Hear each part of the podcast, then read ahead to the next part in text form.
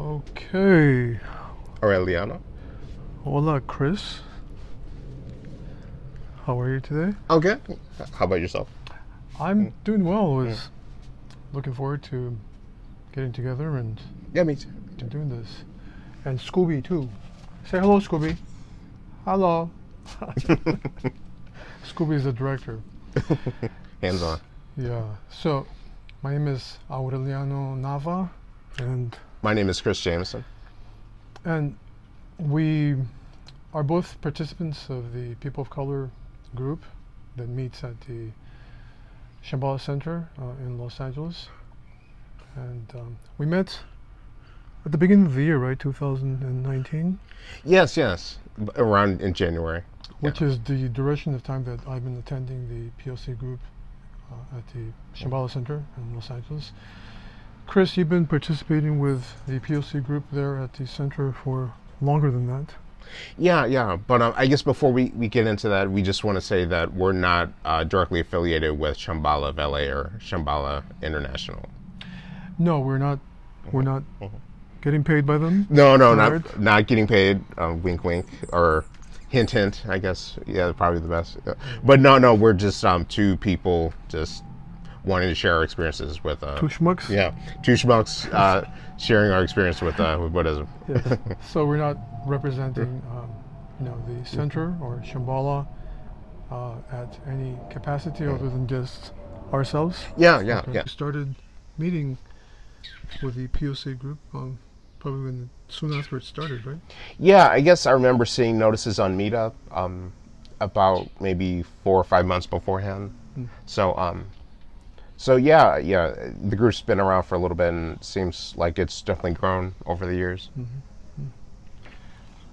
And I met you probably soon after I started participating, uh, in early 2019. I think uh, the last couple of months has it been we started talking about the possibility of doing something like this, um, and finally we we are. We tried it Yeah, a couple. a couple times and had some technical difficulties and um, uh, we're not very pleased with a couple of video Yeah, yeah, sessions that we did and finally we said to ourselves you know no matter how it comes out no matter how it turns out Mm-hmm. Yeah. we're, gonna, we're gonna put this out there so here we are yeah. I'm sure it'll get better as we go along. Yeah, That's- practice makes perfect, I guess. Yeah. let's hope that's You're right. Yeah. right.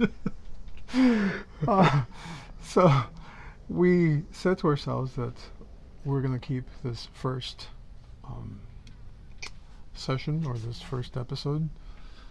We should, I guess, we should call it um, episodes, right? yeah, you are. Yeah, yeah. You know, um, Like we, we have, we'll have our seasons. like yes. we'll have the cliffhanger. You know. Um, season, season one, episode. yeah, one? yeah, yeah, yeah. Okay.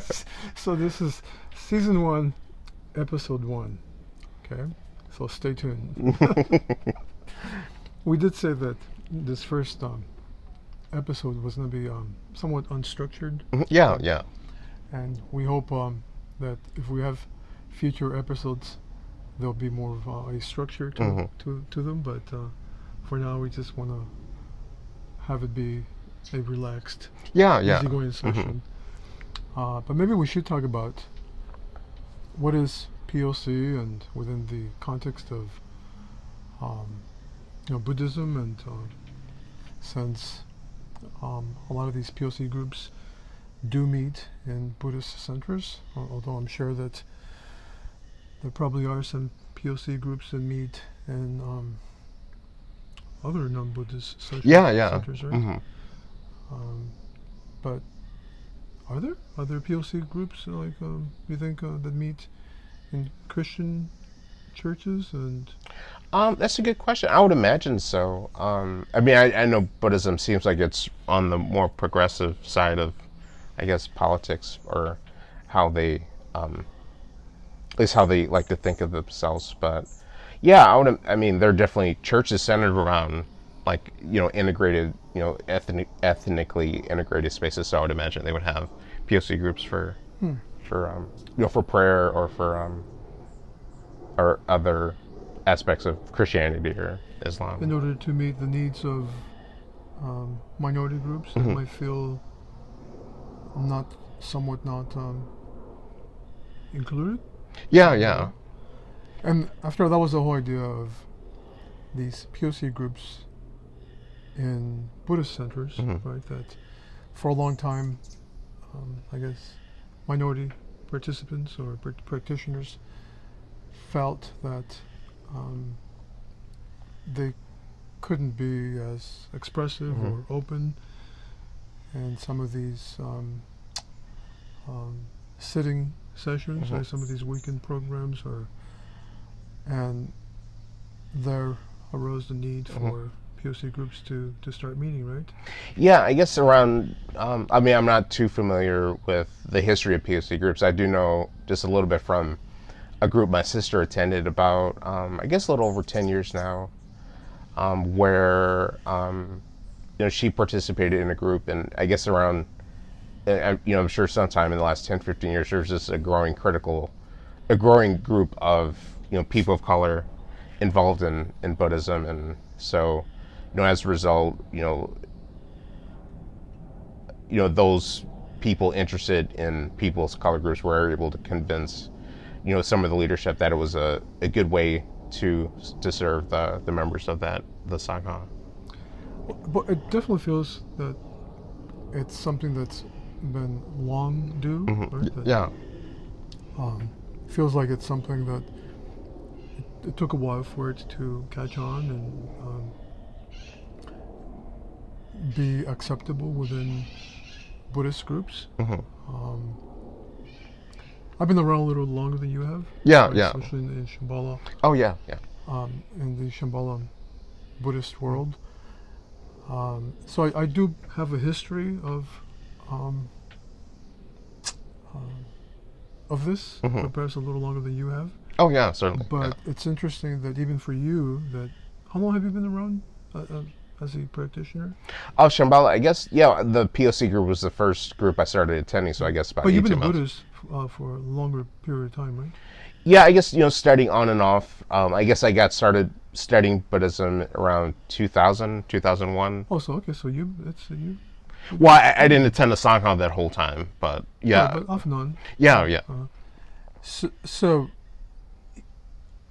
you've been long, long around long enough to to have some perspective about POC groups, right, Mhm. and the need that they they are meeting. hmm And even for you, it seems that um, you have a a- enough of a history as a practitioner to uh, have some sense of, um, well, the, the need for POC groups to to now be um, functioning, Mhm. meeting, right, serving the needs of uh, minority participants, right, prac- practitioners. hmm Um, can, can maybe can we talk about this need? Yeah, sure, sure. Yeah, that. Yeah, how- I, I think that'd be good. Yeah. So how do you how do you per- perceive this need? Um, how how do you understand it? How do you how do you relate to it? I, in the sangha I attended in Austin, where I moved, where I lived before I moved here to LA. Um, it was a very open space. Like I never felt, um, you know, my presence wasn't welcomed. But even then, there were some times where people would make comments. You know, we would be talking about race in some context, and um, like for instance, I remember this one time we were talking, and you know, someone mentioned, "Well, you know, we're all white here," and I could tell he, you know, it was this, you know, a, it, it wasn't so much a mistake as like, you know, just him, you know, stating something which was, which seemed true to him. But then, you know, as a person of color, I feel like, you know, I'm, I'm black and, you know, I, you know, identify as black. So that was something that, you know, kind of jarred me, kind of took me out of, you know, taking in what this person was, was sharing. So, you know, there are moments like that where you kind of are alerted to your difference in culture from from what is the usual, you know, cultural background of Buddhists, which is white. Um, so I, I, think that's definitely one re- important part of the people of color groups in that, um, you know, you don't have to worry about microaggressions or feeling out of place in the way that you would in a typical Buddhist group. Hmm. Yeah. Um, I think at, at, some future episode we're gonna talk more about uh, identity. Mm-hmm. Uh, maybe now we can just un- yeah briefly mention it because it is central to mm-hmm. you know what uh, POC mm-hmm. represents, mm-hmm. right? Um, and it's so central to, to Buddhism, right? This whole concept of um, and dealing with what is um, identity. Mm-hmm. Um, it just seems to me that POC is addressing this um, in a way that maybe um, broader know, Buddhist groups are not able to. You mm-hmm. know? and, and one can talk about the various reasons why maybe they um, they're not able to, or th- there's been the resistance there over the years to for the need to address mm-hmm. right uh, racial identity. Uh, and no one can say, well, we are addressing it mm-hmm. as Buddhists, right? Uh, identity in its general, more mm-hmm. more important scope, right? Mm-hmm. Uh, and that we um, identify with this self, with mm-hmm.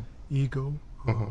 with this very powerful um, uh, understanding, and more importantly, with, with, this sense and feeling mm-hmm. of uh, being someone, mm. right? Being uh, being Aureliano or being Chris or yes, know. exactly, yes, and and that is very solid, right? And so Buddhism directly goes to the heart of addressing mm. that in uh, its view and mm-hmm. its the practice addresses that directly, and so why the need mm-hmm. to have separate groups that um, meet on the basis of racial identity if, um, as Buddhists, we mm. are already addressing mm. that at, at, at, its core, right, yeah. At its core. Um, so I, I, I'm, i mean, that's the way it probably mm-hmm. goes, right? That's that's been mm. that's. Would you agree that's probably the, has been the. The understanding, or yeah, yeah. Um, but so what what can we say about that? Well, I, I think you know the people of color groups it kind of touches on identity in a slightly different perspective whereas i think you know traditionally buddhism has been you know the teachings are to strip you of that identity not maybe that's not the right word but to expose the difference between your ego sense of yourself and the sense of yourself that you're actually defining that ego sense of yourself that it's not something fixed and something permanent. And in a p- people of color group you're you're also deconstructing that idea of who you are but you're also doing it in a, in a sense to to um to you're attempting to liberate it by staying with it in a sense. You're you're not trying to diminish your cultural identity, but you're trying to embody it in a way that affirms your dignity and allows you to move in the other in the outside. Um, you know, in America, the you know mostly white culture, um, in in a, with a sense of peace, but also uh, in a way to honor your heritage. I think you said something there that uh, rang a bell for me that it addresses this right, concept of identity mm-hmm. and what we are by allowing us the opportunity mm-hmm. to to stay with it, mm-hmm. to to look at it um, long enough and stable enough, right, with a stable enough uh, mind and feeling, right, uh, so that it's seen for, for what it is. Mm-hmm. and that that is central to um, and at the heart of Buddhism, right? Mm-hmm. So, it makes sense to me that um, being able to, to um, grapple with this in a very direct manner. Mm. Right? Uh, after all, you know, you wake up in the morning and you go to the bathroom and you look in the mirror and you, what do you see? You see a person that you recognize, right? That you deeply identify Mm. yourself with, and uh, that person has certain properties, Mhm. right? And uh, giving ourselves the opportunity to dig into that in terms of how we view ourselves as being part of um, uh, an ethnic group, a racial r- group, whatever, right? Mhm. Um, in both intellectually and more, more importantly, right, with that sense Mhm. and feel of that's who I am, uh, and giving ourselves the opportunity to uh, investigate that and um, look at that directly. Mhm. Um, I think it's very important, right? Oh yeah, yeah. I mean, you know, you know, you know. Besides, you know, Buddhism speaking on, you know, addressing your relation, you know, your, you know, what this self means in relation to who you are. You know, it's also you also have to look at yourself with a critical eye. You know, that's important to to note as well. And you know, I, I think with you know so many messages going on in in our culture about what a different group is or the, you know it's important to kind of to look at yourself through an objective lens and and see what's really true what's really true and especially for people of color considering we live in a culture which doesn't which oftentimes chips away at that at that at the sense of yourself that well it hmm, it, it- doesn't make um, walking around as a person of color easy easy on an easy experience. Yeah, you know, um, you know, I, I suspected we both suspected that we, we were going to struggle with Mhm. this, and and uh, that this was, that struggle Mhm. with this was going to be part of this experience, and, um, and very much Mhm. that's uh, how I feel about this Mhm. right now. Um, and there's so many things that, um, or areas that we can select to um, unfold right? Like you just said something right now to that, you know, s- just popped Mhm. popped up for me or, or Mhm. rang a bell for me. Uh, how we can objectively look at this, hmm and um, what does that mean, given that this, so we have people color groups that meet on the basis of identity, right? Um, and we do want to have the opportunity to look at what is identity objectively, hmm um, but um, and we can talk about what that means. But personally, for me, the challenging part is the the going around feeling right that I'm a person that identifies himself as Mexican, right? Because so much of my upbringing as I came to the United States with my family, like it or not, was about being Mexican. Not that I wanted to be Mexican, mind you, because it, you know when I was in Mexico, I mean that rarely came yeah up. right yeah It was yeah the, the contrast of being Mexican in a place where overwhelmingly everything told you that you were indeed Mexican Mhm. because you, you know, you, the contrast between you and the rest of society was so Mhm. so great for me Yeah, and for yeah. my family, and and so there was so much as I um, went around uh, as a young adult in this country, pointed that out to me, Mhm. and so th- that must have created a, a very strong sense of what that feels Mhm. like. So grappling with that, um, I think is more challenging for me than the let's take a look at that objectively. Mhm. Does that make sense?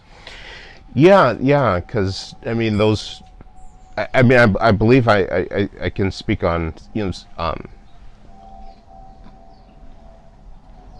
yeah, that felt experience, like parsing that out from, you know, the deep feelings, like some, uh, you know, uh, you know, both towards your culture or both the resistance of people, uh, you know, confirming your identity in a way that that unnerves you. You know it's hard to parse that out from you know yourself in the sense of a buddhist context.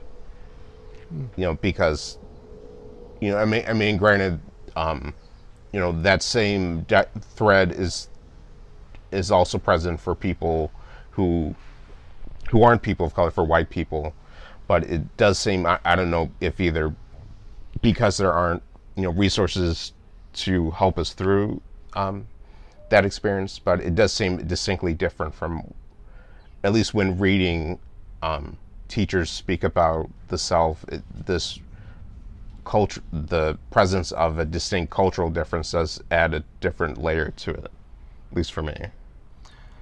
Yeah.